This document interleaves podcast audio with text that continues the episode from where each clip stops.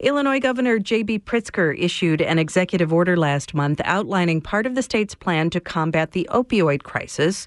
Pritzker's proposal would allocate more than $4 million to expand recovery and prevention services for individuals with opioid use disorder. Richard Miller from Northwestern University Feinberg School of Medicine says that's a good start, but more will be needed to deal with this issue. Miller is a pharmacology researcher and professor in psychiatry and behavioral sciences. Richard, Thanks for joining us on WBEZ. Good morning. Uh, good morning. You know, we hear this phrase, opioid crisis, so often, but what are people talking about when we use these words? Well, the opioid crisis has a lot of different components to it. The most frightening one and most dramatic one, which people obviously think about a lot, is the fact that people are dying because of overdoses of opiates. But underlying all that is the problem that opiates have been well overprescribed and are too, you know, prevalent in our environment for, for that and other reasons over the last few decades. And so a lot more people are using opiates. And then we have other problems I'm concerned with what exactly the opiates are that are on the streets at the moment. Um, they've changed in character to be things that are much, actually much more dangerous than heroin. So all these things are part of this phenomenon called the opioid epidemic, and they all require different kinds of measures to um, address them.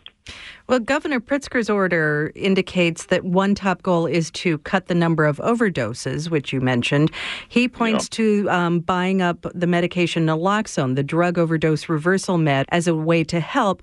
How will increasing access to naloxone make any kind of difference?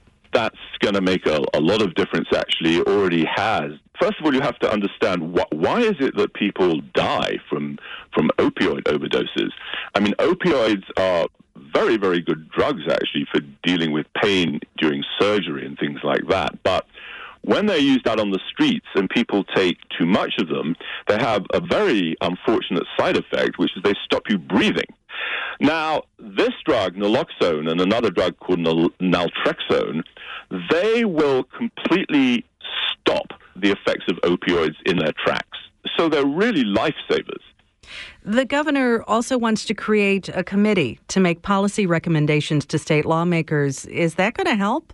Well, it might, and at least in principle, it could help. I mean, obviously, it depends who's on it and what kinds of things they come up with. The order is quite far reaching. I think it's a, a really good start. And I think what it's done is pull together a lot of the things in the opioid world that we know are helpful.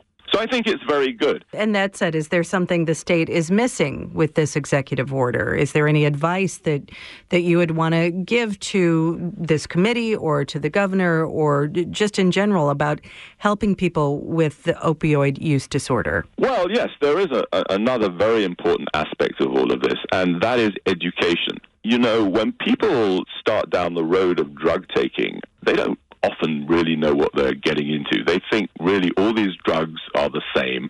They do not know what the difference is between heroin, marijuana, cocaine, and all these things. It's really a lack of education. And I think it's absolutely essential that we start to talk to people in school when they're very young and teach them about some of these things. And it can be done in a way where we talk to them about science, you know, and about biology. Um, and we bring this drug issue in on the back of that. I absolutely know that there's a huge amount of ignorance with respect to all of this stuff, and I think that's really terrible. So, education, I think, is an absolutely essential uh, thing to do going forward. Richard Miller is a pharmacology researcher and professor in psychiatry and behavioral sciences at Northwestern University's Feinberg School of Medicine. Thanks so much for being with us today. It's a pleasure. Bye bye.